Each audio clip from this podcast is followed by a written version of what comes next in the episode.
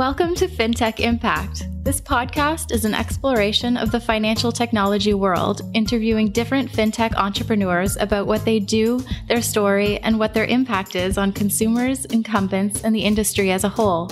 Here's your host, award winning financial planner, university lecturer, and writer, Jason Pereira. Hello and welcome to FinTech Impact. I'm your host, Jason Pereira. Before we get started, just a bit of housekeeping. As I mentioned last time, I am a director of the Individual Finance and Insurance Decision Center, and we have our upcoming conference November 6th in Burlington, Ontario at 9 a.m.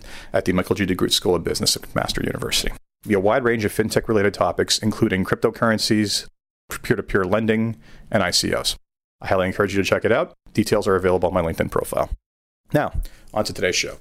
Today's show is a little bit different than normal. It is not an interview with any one tech company. It's actually a recording of a panel discussion that I participated in.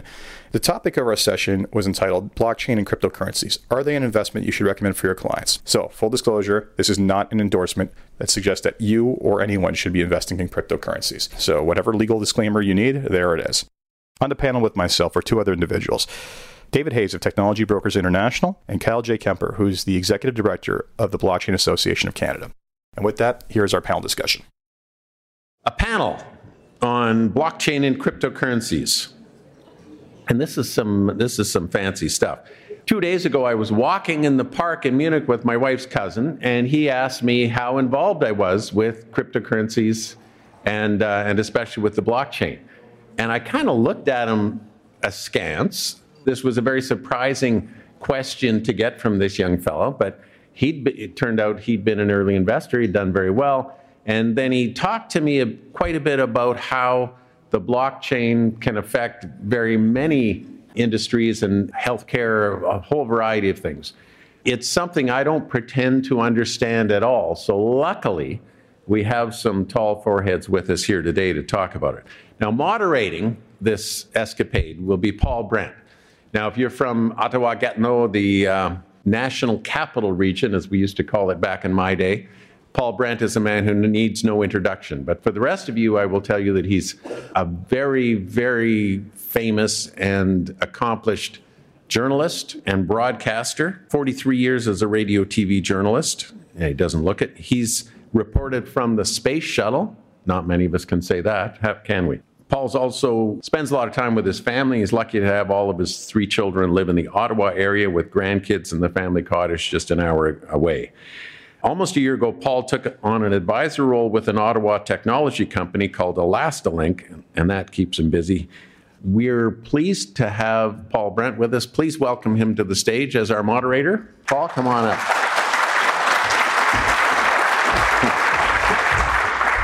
Thank you very much. You're welcome. Years ago, I had the mantle, I was often called by uh, colleagues here, uh, media slut. And I'm going to pass that mantle on now to Jason Pereira, who is also an RFP. Do you want to introduce the guys? Uh, you can. Uh, well, sure, I will. Okay, why don't you do that? All right. All right. Thanks very much. Well, good morning. And those uh, pictures, they asked us for some personal photos of uh, things that we like to do. Uh, my photo happens to be at the top there with the great hairstyle. And uh, it's at the family cottage, and that's one of my granddaughters. Uh, hard to be serious when I see a picture like that. I'm really glad to be here because I've been fascinated to do the research on this uh, topic. I thought I knew something about cryptocurrencies and blockchain, but I was only scratching the surface. And now I feel like with an audience like this, I should be investing in something. But what I'm going to do is ask you to uh, invest an hour of your time, and I think uh, your return on investment will be a good one in terms of understanding what it's about and what it means for your clients and whether this really is an investment opportunity to uh, introduce the panel. I'll start with David Hayes. Ask him to come up and take a seat. David, from Ottawa, is a real innovation leader. He's a, uh, a founder, an investor, a global technology executive, uh, launched over 120 products. He's worked with all kinds of companies, ranging from Corel here in Ottawa to um, Bristol Myers Squibb, uh, Glaxo, Gravol, He's founded so many companies in such a broad range of technology areas. What a, uh, a fountain of information he is. And he takes a look at this issue of cryptocurrencies and uh, blockchain from uh, I like to think uh, from a consumer standpoint as well as a technology standpoint. Next, we have uh, Kyle Kemper. He's uh, from Ottawa. He cuts to the point and says blockchain technology will do nothing less than transform our civilization. He is executive director of the Ottawa based Blockchain Association of Canada, a Bitcoin uh, trader. He's uh, looking forward to blockchain reducing the influence of the traditional monetary uh, infrastructure that we have.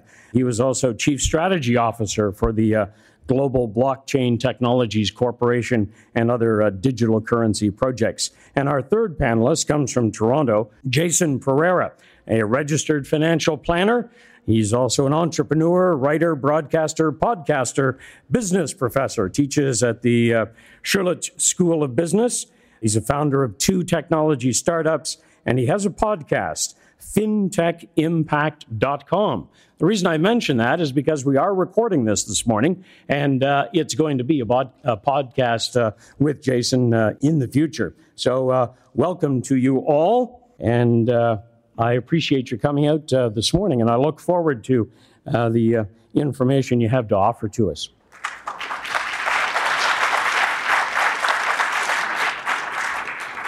Now, uh, before I put the uh, panel to work, there's a couple of things that I wanted to do.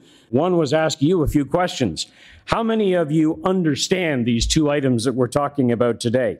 Used in the world of finance and increasingly across the economic spectrum. How many feel you understand them? Show of hands. Great, good. How many of you had your clients ask you about these items and should they be investing? Show of hands. Oh boy, the public's uh, a little ahead of the game here. They're, uh, they're interested. How many of you think that this is an investment opportunity, but there's a lot of red flags that make you a little hesitant? Oh, yeah. Oh, yeah, here. Well, our aim is uh, to help you to uh, understand the current state of blockchain and cryptocurrencies. Certainly, my view, uh, I lived through, as you did, the boom in the internet and the uh, tech boom that was associated with it. It makes me want to ask how many of you feel that we're kind of at the same stage? It's a bit of a wild west. It looks like it's got great opportunities, looks like it's got great opportunities to get burned. Do you think that's where we might be? Yeah, okay. Now let's uh, try our clicker here to see if we can advance this. This is a video that I wanted to show you that helps to, in just two minutes, explain what uh, security is guaranteed. That way, no. When you vote, have you ever wondered whether your ballot is actually counted? If you meet someone online, how do you know they're who they say they are? When you buy coffee that's labeled fair trade, what makes you so certain of its origin? To be sure, really sure, about any of those questions, you'd need a system where records could be stored, facts could be verified by anyone, and security is guaranteed. That way, no one could cheat the system by editing records because everyone using the system would be watching. Systems like this are on the horizon, and the software that powers them is called a blockchain. Blockchains store information across a network of personal computers, making them not just decentralized, but distributed. This means no central company or person owns the system, yet everyone can use it and help run it. This is important because it means it's difficult for any one person to take down the network or corrupt it. The people who run the system use their computer to hold bundles of records submitted by others, known as blocks, in a chronological chain. The blockchain uses a form of math called cryptography to ensure that records can't be counterfeited or changed by anyone else. You've probably heard of the blockchain's first killer app, a form of digital cash called Bitcoin that you can send to anyone, even a complete stranger. Bitcoin is different from credit cards, PayPal, or other ways to send money because there isn't a bank or financial middleman involved. Instead, people from all over the world help move the digital money by validating others' Bitcoin transactions with their personal computers, earning a small fee in the process. Bitcoin uses the blockchain by tracking records of ownership over this digital cash, so only one person can be the owner at a time and the cash can't be spent twice, like counterfeit money in the physical world can. But Bitcoin is just the beginning for blockchains. In the future, blockchains that manage and verify online data could enable us to launch companies that are entirely run by algorithms, making self driving cars safer, help us protect our online identities, and even track the billions of devices on the Internet of Things. These innovations will change our lives forever, and it's all just beginning. To learn more about the urgent future of the blockchain, please visit iftf.org slash blockchain futures lab. Okay, there we go. In two minutes, what they're about. And, you know, there's a, a lot of information on the internet about what these are, how they work together, and it's well worth your time to spend a little bit of time on the internet looking at some of this background information. I wanted to give you a few uh, fast facts.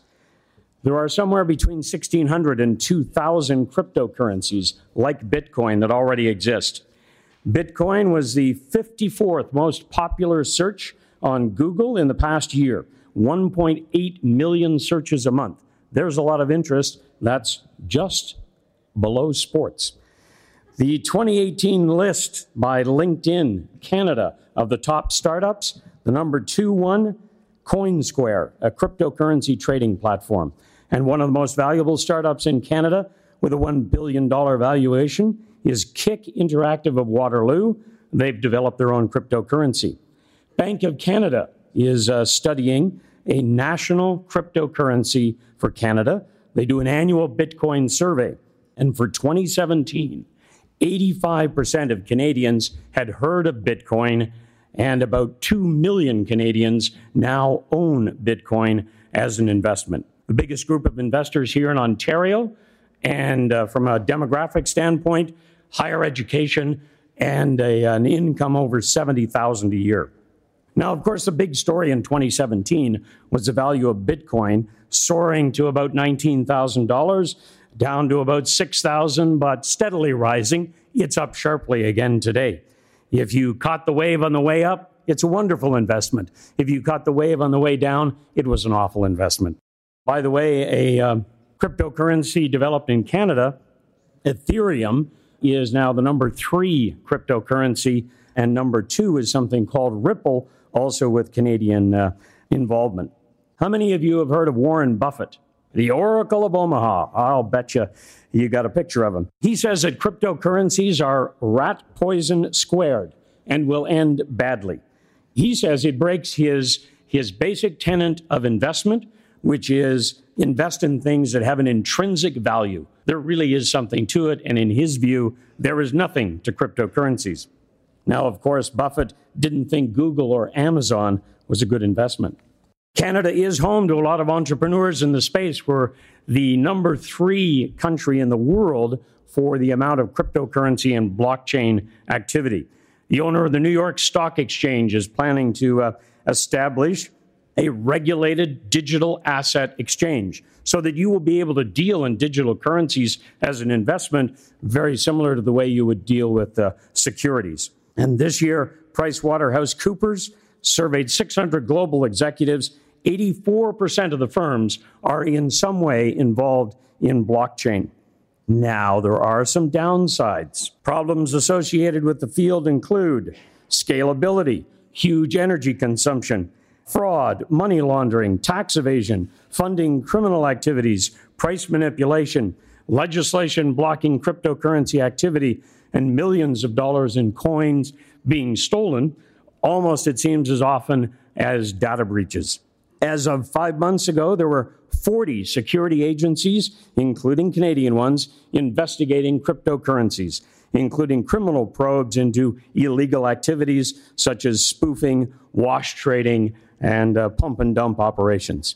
And that same Price Waterhouse survey uh, that I mentioned, 45% said the number one problem, the number one concern that they have is trust. They don't trust the systems yet. So that sets the stage. Let's put our panelists uh, to work.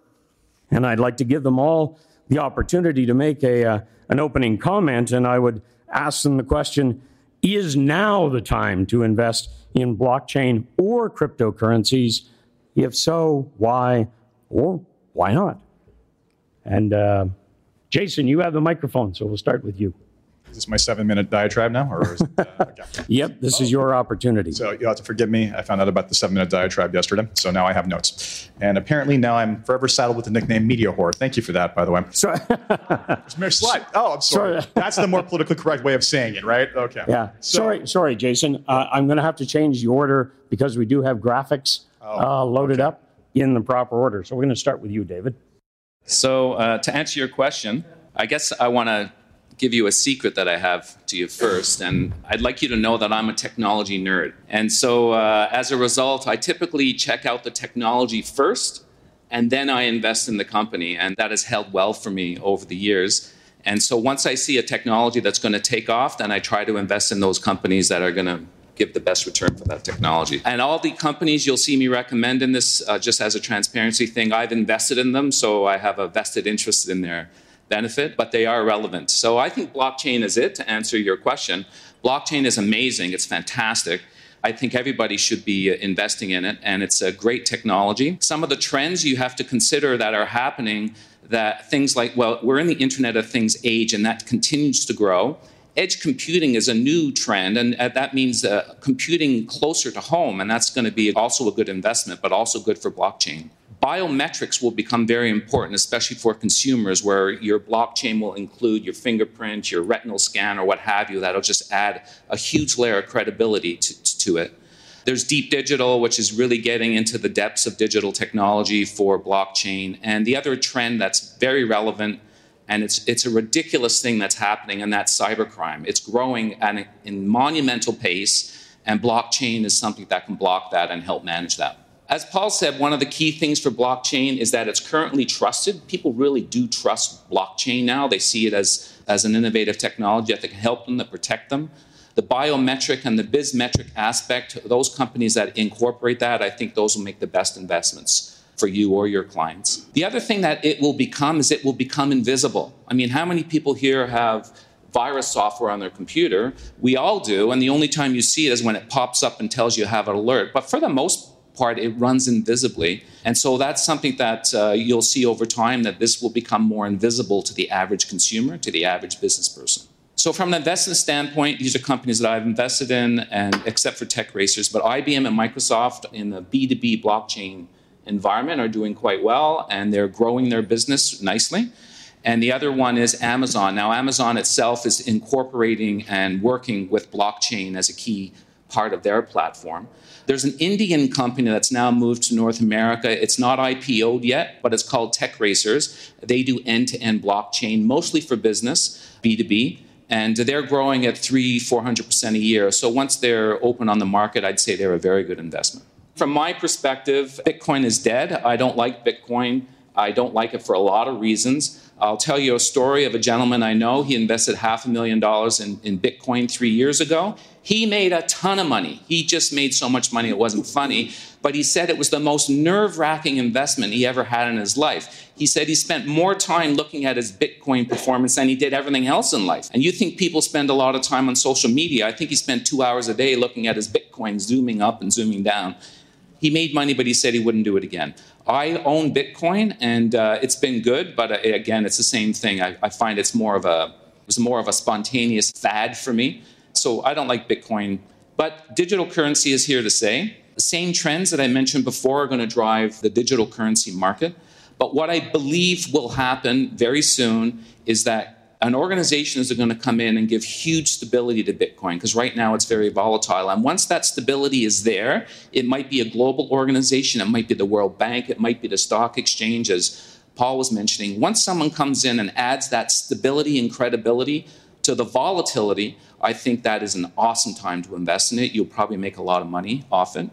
The other one is that we're not quite at mass population. It's still kind of in the, um, one of them, in the nerd zone for a lot of people. And until it gets out of that zone, crosses the chasm, gets into the mass population, I think uh, that's when it's really going to take off. That's when it's going to be an unbelievable investment. So uh, the investments that I would recommend that I'm in and trying to support are uh, Ripple, as Paul said, Ripple is good because it's a very light. It's very light. It consumes a huge amount of mining and data to make the cryptocurrency, but Ripple has a product uh, that's light. It's easier to create.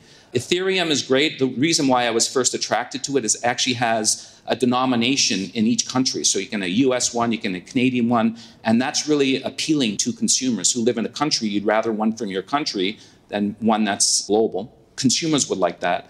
And Shopify, there, not that they're into Bitcoin, but the reason I like Shopify, and again, I'm an investor, is that, well, not only is it growing, you're doubling every year, but Shopify, they have 600,000 stores. They allow every single type of Bitcoin or cryptocurrency to be used on their platform. So there are 600,000 stores uh, that can start using Bitcoin as soon as it becomes an extremely popular thing. They'll be set up for that. So I think that'll help their business. That's all. That's all okay. Thanks very much, David. Up next is uh, Kyle. Sweet.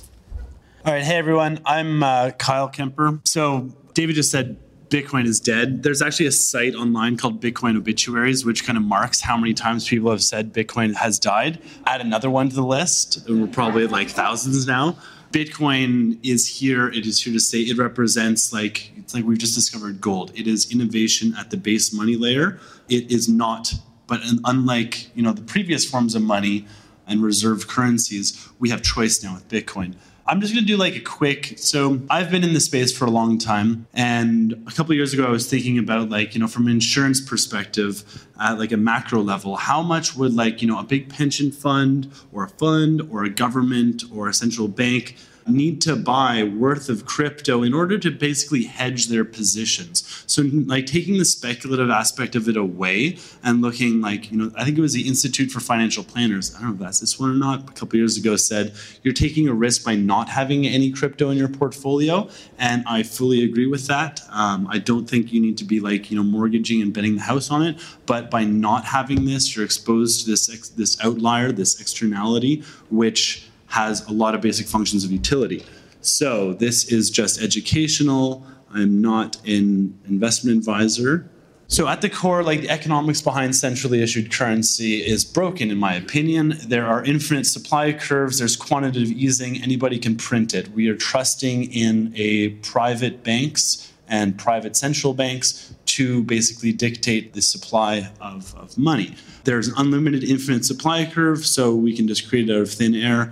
It relies on this legacy financial technology. In order to move cash, we've had to use the we've had to use banks and financial intermediaries. With crypto, that changes. Like you know, we'll look at just Bitcoin, but this is the Bitcoin supply curve and the inflation curve.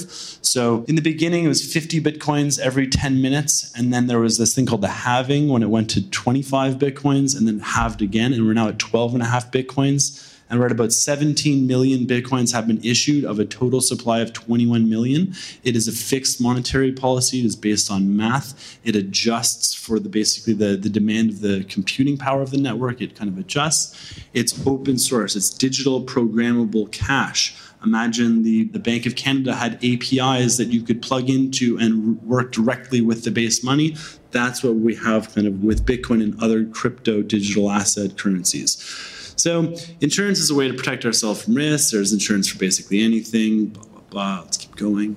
Uh, what about inflation insurance, central bank failure insurance, blah, blah, blah. Bitcoin, digital cash, inclusive. Anybody on the planet can use this. Like everybody on the planet can't use banking. Some people aren't bankable. Some people aren't worth it. Just like, you know, mo- mobile phones skipped landlines in Africa, the same thing's happening with cryptocurrency and digital currency. People are literally going to skip the need for banks and skip the need for a lot of financial intermediary service providers because they have this access to this inclusive, global, open source system. It's facts. 21 million bitcoins the utility of the network. It is just like you know we can we can look to the metrics. The number of transactions is increasing the number of wallets is increasing the number of users is increasing and the number of uses for bitcoin is increasing all the time. The utility of the network of this technology. And this is parable like bitcoin is like the og digital currency and the other ones are there's many different currencies and some of them have different kind of values and uses.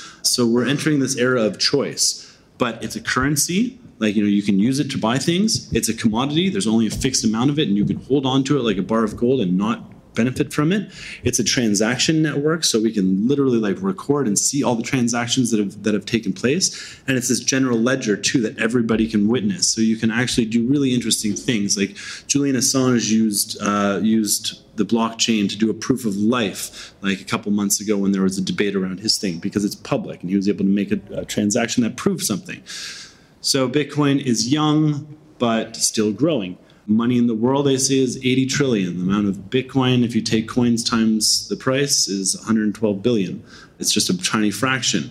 Year over year uh, demand has just been increasing. I think on the top there yeah we've got the linear scale which is like the image that everybody kind of sees and as anyone who knows charts linears don't really work that well. But on a logarithmic level it's going from like you know 10 cents to a dollar to 10 dollars to 100 to 1000 to 10000 and we'll see where it goes from there. If the trend continues, like you know, I posit that was mentioned earlier, as stability comes into the market, as the big players come into the market and see this as an as a as a real alternative, there will be this flippening that happens at some point, and digital currency, you know, could represent you know reserve currency, especially in aggregate. The rise of this will impact everyone on Earth. What you can do, insure yourself. So I built this very simple little formula. How the formula works. You take your wealth, so you take your wealth, your positions, your client's wealth, you divide it by global wealth. Credit Suisse, like, you know, put this thing out, said the whole global wealth is 256 trillion. It's a number, it works, it's a denominator. So you get like basically your proportional wealth and then you multiply that by the total world, the total supply of Bitcoin. So we know there will only ever be 21 million Bitcoin. And so if you just find your proportion times the total supply, you basically get an output number, and it's not that much. Uh, well, it doesn't seem that much. Like a million dollars, like you know, your insurance would like the target would be but 84,000 bits, which is if Bitcoin was 10,000 Canadian, which is close to, would be about 840 dollars. Anybody can use this individuals, companies, banks, countries. I've got little examples of this. And know that like Bitcoin is like when you have Bitcoin, it's like one one bit is one bit. One Bitcoin is one Bitcoin. The amount it's worth in in dollars will fluctuate based on the market conditions. And also know that one of the challenges around crypto is the divisibility just in the public psyche people think that if a Bitcoin is $6,000 or $8,000 or 10,000, oh, it's too expensive. Well, it's very divisible. There are a million bits in a Bitcoin. So right now, like a thousand bits is nine dollars Canadian about, and a thousand bits will be worth a thousand dollars if maybe when Bitcoin is worth a million dollars. And we're having like, and, and, and also because it's open source, like there's a lot of challenges with scalability, and it's growing. Fire away love much. Okay, good. How was it established? Let's get, we'll get to questions. Folks, we'll, we'll hang on to that question. I do want to give you the opportunity to ask questions. So just hang on to that question. Kyle's just. So the monetary policy was designed based on the on the design of gold. Um, How was it established that there was only going to be 21 million Satoshi wrote that in the original. Um, so, how is the total supply determined? Was determined by the original release of the code, which stated there will be 21 million, 21 million coins max. Here's the inflation rate at which it comes on. It's all open source, and if people don't like that one, they're able to do their own. So we have Litecoin, which has 84 million. Everything's times four. There's like different iterations to it, but it's fixed. Kyle, we're going to move on Yeah. to Jason. Totally. Just to advance Thank your, uh, your slides to the end there. Okay, now that you're all lost, um, hello again. So, for those of you who don't remember from last year, I was the person who challenged anyone who was in attendance to stop complaining about robo advisors and just open a robo advisor account for the love of God. Can I see a show of hands? How many people have opened a robo advisor account? Slight improvement from last year. Okay, we got a long way to go. So, show of hands. How many people own any form of cryptocurrency whatsoever? Okay. So, people, start experimenting for the love of God. It doesn't cost much money. So, I'm going to challenge you again. Go A, open up a robo account.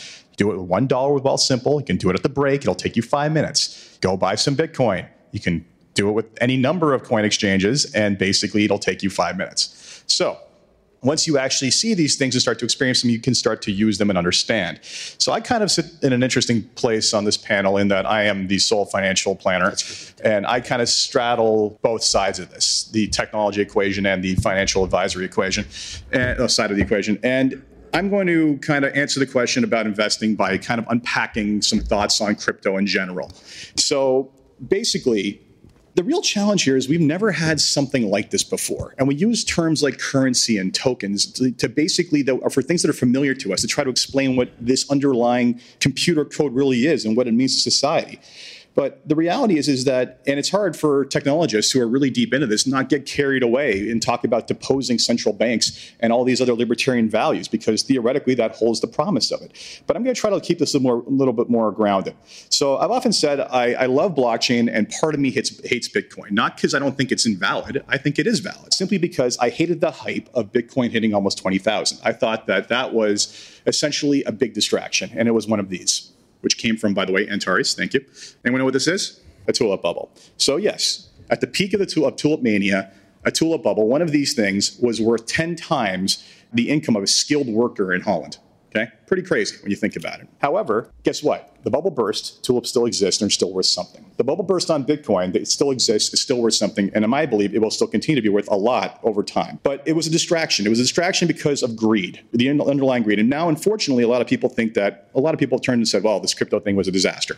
Well, partly because if you were trying to speculate and make a lot of fast money, it was. But it is, quite frankly, the most revolutionary change in computing we've seen since the advent of the internet and it is going to change so many of the underlying technologies that we use and take for granted every day. The difference is, is that the entire system for monetization has been flipped.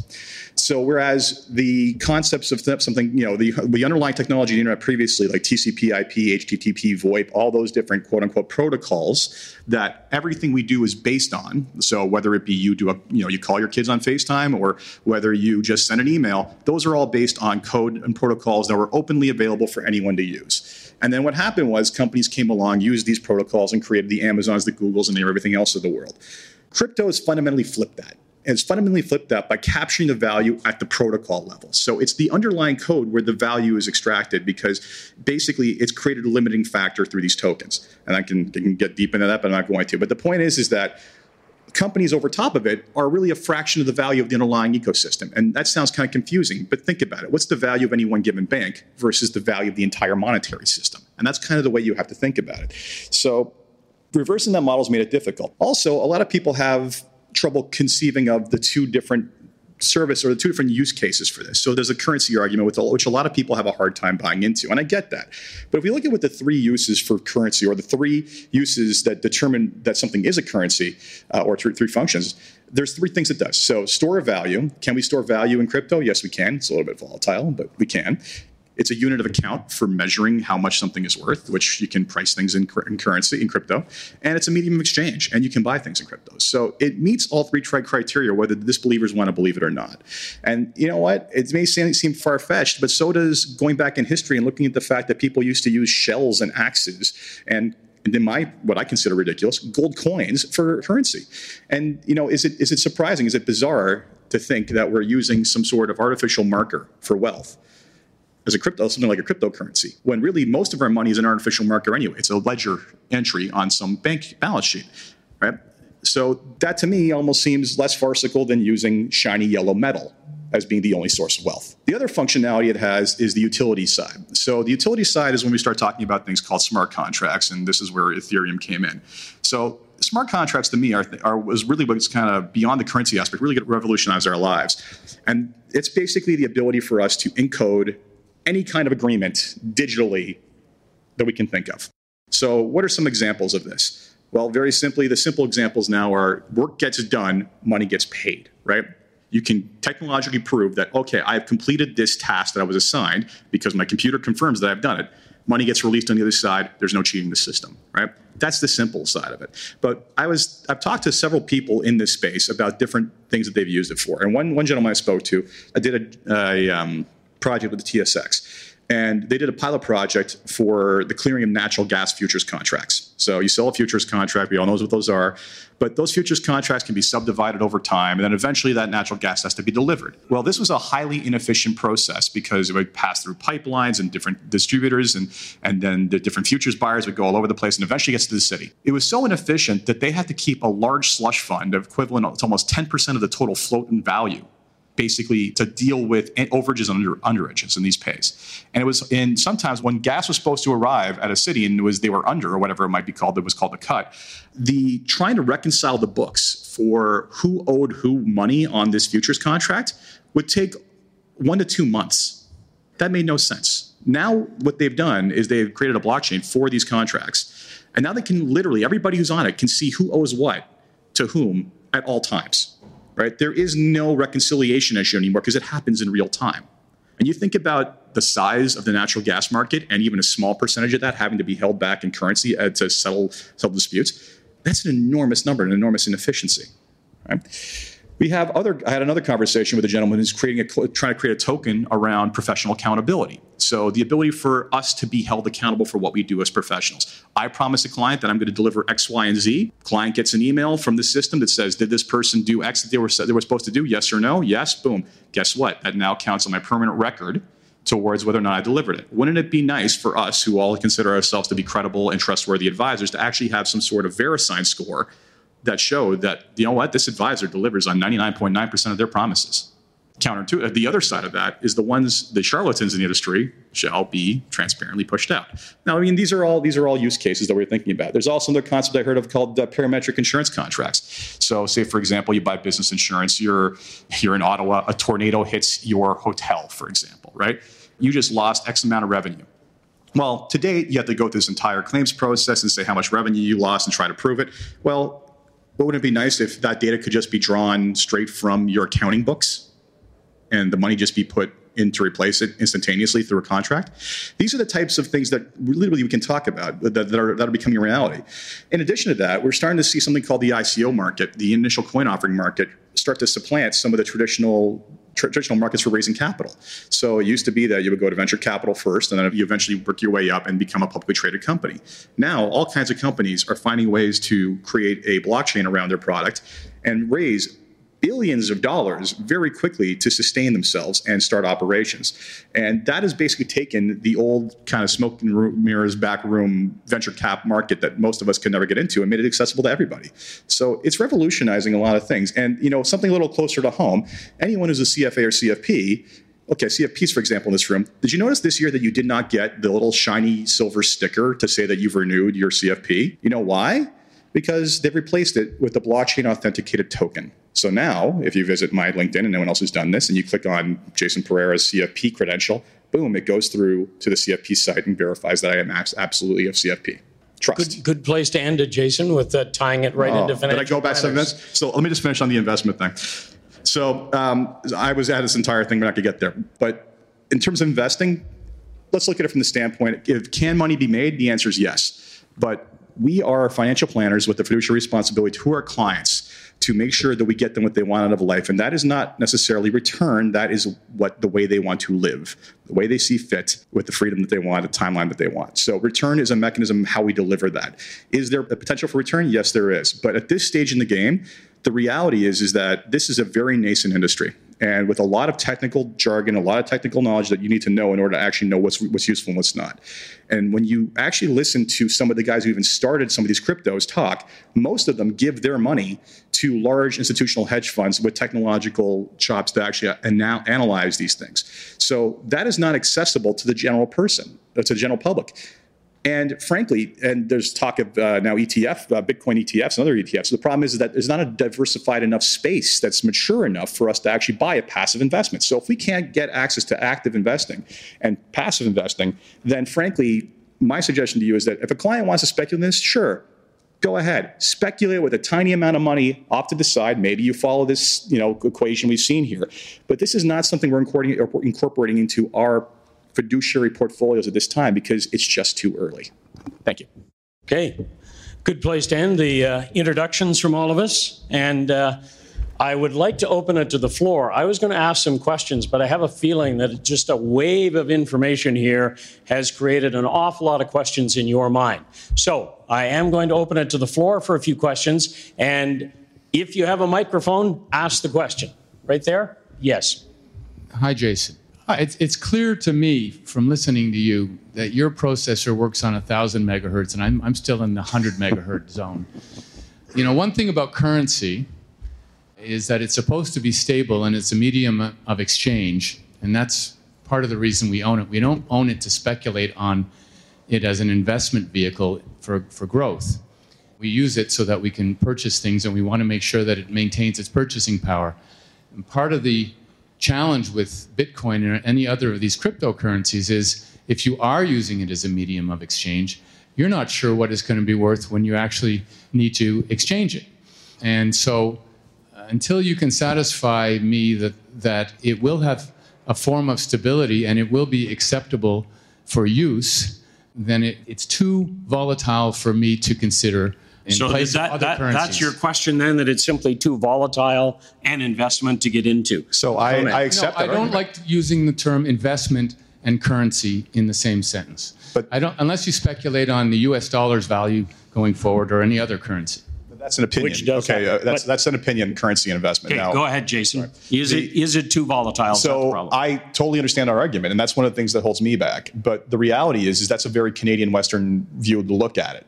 The reality is, is that if you're in Zimbabwe, if you're in Argentina, if you're in Venezuela, if well, if Greece was actually on the drachma, the reality is, is that we are used to quote unquote semi-stable currencies, and I would say, quite frankly, the Canadian dollar going from a dollar ten down to almost sixty again does not exactly mean full stability, right? So st- stable is a relative concept, and if you're in a country where or a place where the currency can be trusted less than a cryptocurrency, of course you're going to take what you would frankly they're going to see that as a more stable option so over time as the network effects play out and as more people participate in this then volatility should by its nature start to actually truncate and you should see more stability but i understand that but again understand that we're coming at it from a certain context Kyle? Yeah, I would also say that you know we're seeing the rise of like the stable coins too. So like one's called Tether.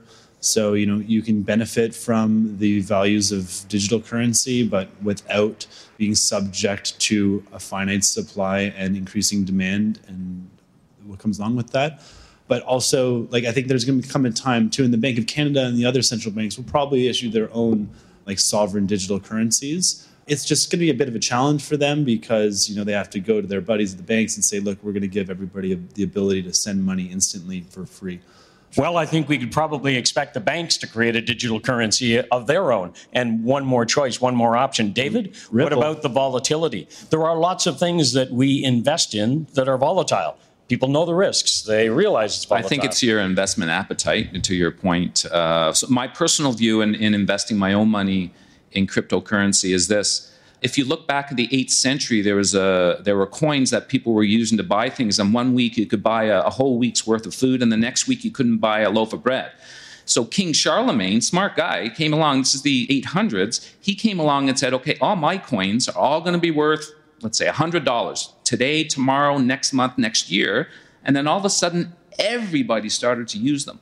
So it's a similar analogy today. Right now, it's so volatile, people don't even want to buy them. Yes, the early adopters do, but the mass market does not want to buy them. And I personally won't invest a lot of money into them until it's more stable and there's more regulation and uh, it has more of a popular appeal around the world. Another question. Raise your hand uh, for a microphone. Okay, go ahead. Hi. So, what I'm really interested in, heard a lot about, is this whole idea of mining and people setting up mines and to sort of produce their, their own cryptocurrency. So, could you explain a little bit how that works and and you know what they're used for? Sure. So mining is basically it, it's the way that the currency is issued, and in order to what mining is, you set your computer towards solving this math problem. And if your computer is a lucky computer that solves the math problem, it's like random guessing. It's like hacking a password. If you get lucky and you hack the password, you get rewarded by the new block by the reward for creating a new block in the chain. And it's said to happen every 10 minutes, is what it's programmed to do in Bitcoin's case. And when you solve the block, you take simplistically, you take all the transactions that happened in the last 10 minutes, you put them together and you put them in the chain and you let all the other computers around the world know, I've solved the block, here's the block. And everybody looks like, yeah, you solved it. It's very difficult to solve the problem. It's very easy to verify the answer. And so everybody verifies and they get a new problem and they start working on that new problem. So in order to mine, it's become like a very professional industry as opposed to what that video said earlier. And it is like entire warehouses full of specialized computers that are running full bore to try and solve this problem because right now in Bitcoin's case, it's 12 and a half Bitcoins, which is almost $100,000 every 10 minutes it's being issued. Another question. Yeah, Microphone I'm- over there. Go Yeah. ahead. I'm just curious then, how, how is this going? I'm trying to look at this top down. To me, this really undermines the Bank of Canada's role because if their role is to try to keep the inflation rate between 1% and 3%, and they do that through currency or through interest rates, doesn't this create some chaos in the world as well with the Bank of Canada, Bank of England, if they're trying to control money supply? Well, my view on that is is because there are no regulatory banks, Bank of Canada, whatever the monetary regulatories are, they're not right attached to this. And maybe they never will be. Maybe they never will be. Digital currency, of course, is a transformational, different type of technology.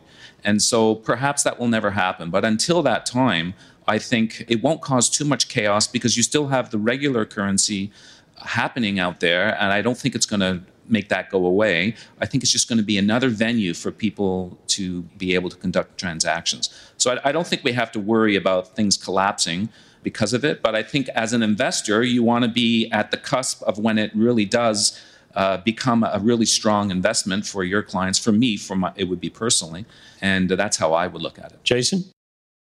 So, to that argument, and I agree there is validity to that argument, but doesn't the existence of any other currency basically negate the central bank's authority? Right? I mean, if I don't like what's going on in Canada, I can switch to US dollars and vice versa, or to the euro, whatever it is, right? This is just another option, but without a central bank operator. And at the end of the day, the that current, you know, the, all central banks still control their interest rates, still control open market operations, and still have other policy means other than the fact that they have new competition in town. So it's not going to make their job any easier, but frankly, they already had competition in the first place. Made the point earlier that too early to invest. We're on the cusp. We're getting close. It's got to become mainstream. How close are we to reaching that point? Is it a year away or is it 10 years away? I think we're getting pretty close, and I think like in terms of an exponential technology, it's once usability kind of really improves that we'll see that. We've, got the rise of digital identity, we've got the rise of artificial intelligence, like blockchain, like the core infrastructure level that's happening in the background is being built right now. I think as soon as we have a wallet, like, you know, and I'm actually writing a book called The Unified Wallet Unlocking a Digital Golden Age about how are we actually going to be in control of this? How are we going to leverage things like biometrics? A year away, it? 10 years away. Best guess. Ask me in 10 years. Pardon? So ask me in 10 years. Another question uh, at the back. When um, bitcoins get stolen on an exchange, like happened recently, is that a victimless crime, or are there people who actually lost money? It's the equivalent of having the ba- like you're losing cash, but you're with an exchange. It's like a bank. You're giving them. They're holding on to your your keys, and you're putting them into the exchange so you can trade it for others and swap between currencies. But ultimately, you're placing the responsibility and the trust in them to hold your coins. And they are honeypots because they're centralized. They're holding on to lots of coins. They are what hackers are going after with crypto and with Bitcoin, you can open up a wallet and become your own bank and you can hold on to your coins safely and securely. It's when, like, you know, but when you pool together, you become this target.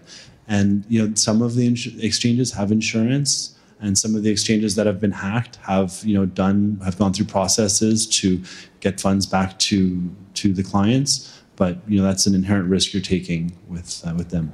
So just to give perspective, uh, your cash and, and your credit card are far more vulnerable to give perspective than a, a Bitcoin because it's under a blockchain foundation. So even though there are reports of, of, of coins being stolen, you're far more likely to lose your cash and your have your credit card hacked than uh, you would be for a, a Bitcoin. Next question. I'm more interested in the technology of blockchain as it could pertain to copyright protection, patent protection, land registry.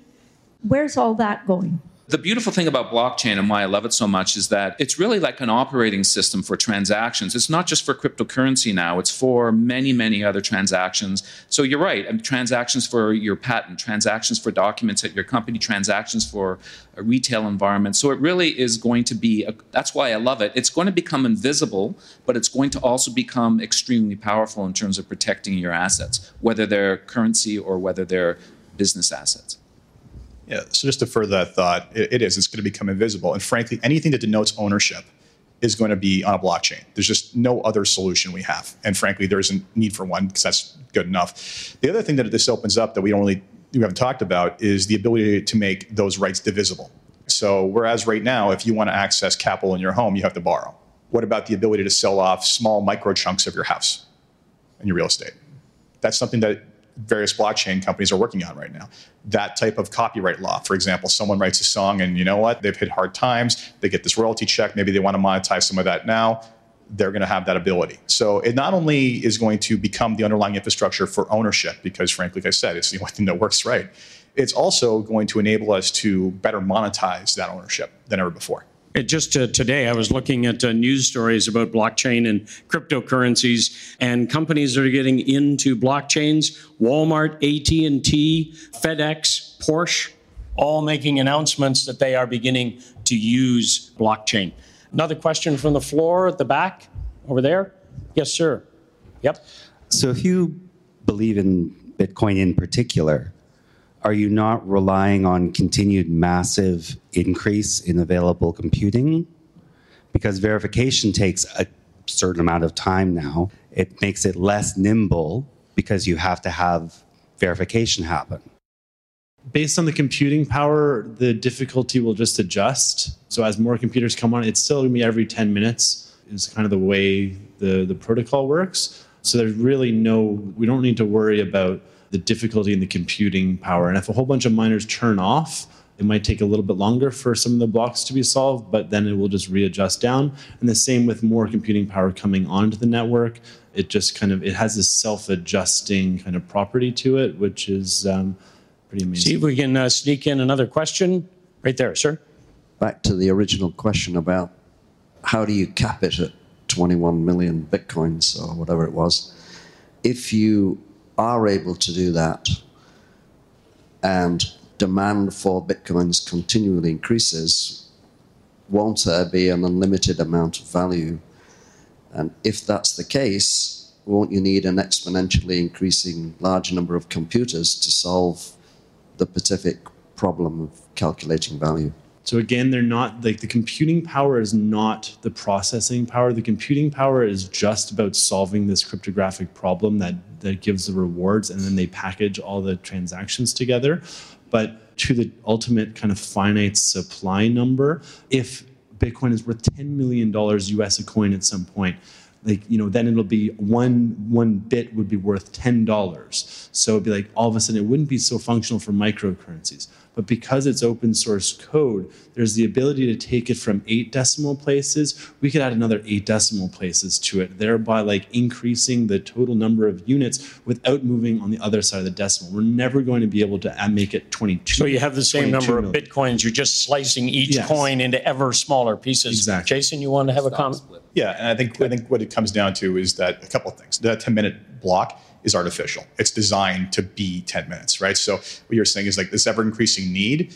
There's more and more miners coming on the network, so there is some of that. But the reality is, is that it's dynamically adjusting to meet the demands of the network. So it basically adjusts itself. And for that point, you know, as long as th- this system can be redesigned, this is an open source code that all the miners basically use. And if 51% of the people who are mining the, these things agree that, hey, we're going from eight decimal places to 15 decimal places, or we're going from 21 million Bitcoin to 22 million Bitcoin, whatever it is, it is going to be, it can be done. But that being said, why would we, you know, so why trust something that can be modified? Because this is where the social engineering comes into it they're only going to do what's of interest for the for the efficiency of the entire network. They're not going to basically do something to enrich themselves solely to the detriment of the validity of Bitcoin, right? Because if you hurt the validity of Bitcoin, you hurt the entire value of it. One more question from the floor. Yep. So I think to maybe answer the question of one year or 10 years, from my perspective, the way I look at this that in a traditional economy, we have the Bank of Canada set monetary policy and we have the government set fiscal policy. The problem ultimately becomes if we're not able to, as a society, collect taxes, such as CRA, then it implodes. And so, in terms of some of these items that we talk about, it can become problematic because then governments are not able to pay their bills. So that's how traditional currencies are based on value, is based on the taxation of entities. So, for the record, and every government said this, it is taxable. End of the day, you make money with Bitcoin, it's taxable. Just like people don't report cash, some people don't report Bitcoin. The difference is, and this is the big joke amongst intelligence communities, is that Bitcoin is also known as something called prosecution futures. Whereas they may not be able to figure out who you are today, guess what? There's a ledger showing every transaction. And the second that it tries to re-enter the, the general economy, that's a vulnerability point. So it's not to say that they're going to get there, but the bottom line is there's proof of what everybody's done. The problem is valuation. So what do I need tax on? Because the valuation today at this second is different than this second versus this second. Indeed. So, so compliance right now, trying to jam this you know square peg into the round hole of the existing taxation system is very difficult but this is also a window of opportunity for us to look at taxation systems entirely. Like if you look at the way that hst is collected and the liability that's put on every entrepreneur and every small business is absolutely ridiculous. And there's the ability using digital payments to seamlessly collect the tax at that point. point. And using this we can radically simplify and make it much more efficient to the point where we might be able to kill some of those sacred cows that have been enslaving us like income tax. David, a final comment? David, a final comment, and uh, we'll have to wrap it up. Well, now that I don't have to pay income tax, that's, that's a happy thing. Yeah, the last thing I'll say is that I think it's a three to five year horizon for investment, uh, and that's how I'm looking at it. But the one interesting, shocking fact is that as of to date, more money, more people have lost money on Bitcoin than they've made money. And so maybe that'll change in the future, but that's kind of those volatility. The people, a lot of people bought it when it was very high and it dropped. So that's kind of where we are with this. And as soon as it moves out of that phase, I think more stability will come. And I think it'll be a good investment in the future. So I think it's uh, safe to wrap up by saying this is not a fad. You better pay attention to it. And based on your show of hands about your clients asking you about it, it is not going to go away. I do hope yeah, just one last one last thing. One last thing. And this is just like what can you do right now? And that I would say is download a wallet. And I would say Edge Wallet is the one that I kind of recommend. It is a very good wallet. It supports many different currencies. In order to use digital currency, you need to have a wallet, and we can securely have it on our phone. And then in order to like get a little bit of coin too, I would say like CoinSquare or Coinberry or a local ATM or something like that, or a friend who has Bitcoin. Just get it and try it because just like email is really confusing like at it. the beginning, like it's come come across. Thank you very much, gentlemen. I appreciate your time. Thank you for your attention. Bye bye. So that was our panel discussions on blockchain and cryptocurrencies. Hope you enjoyed that. I had quite a lot of fun participating and hopefully you learned something. So until next time, thank you yet again for joining us. And if you enjoyed this podcast, please leave a review on iTunes, Stitcher, wherever you get your podcast. Until next time, I'm Jason Pereira. Take care.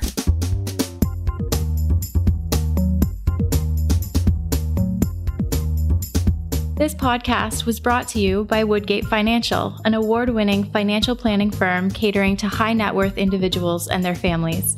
To learn more, go to woodgate.com. You can subscribe to this podcast on iTunes, Stitcher, and Google Play, or find more episodes at fintechimpact.co.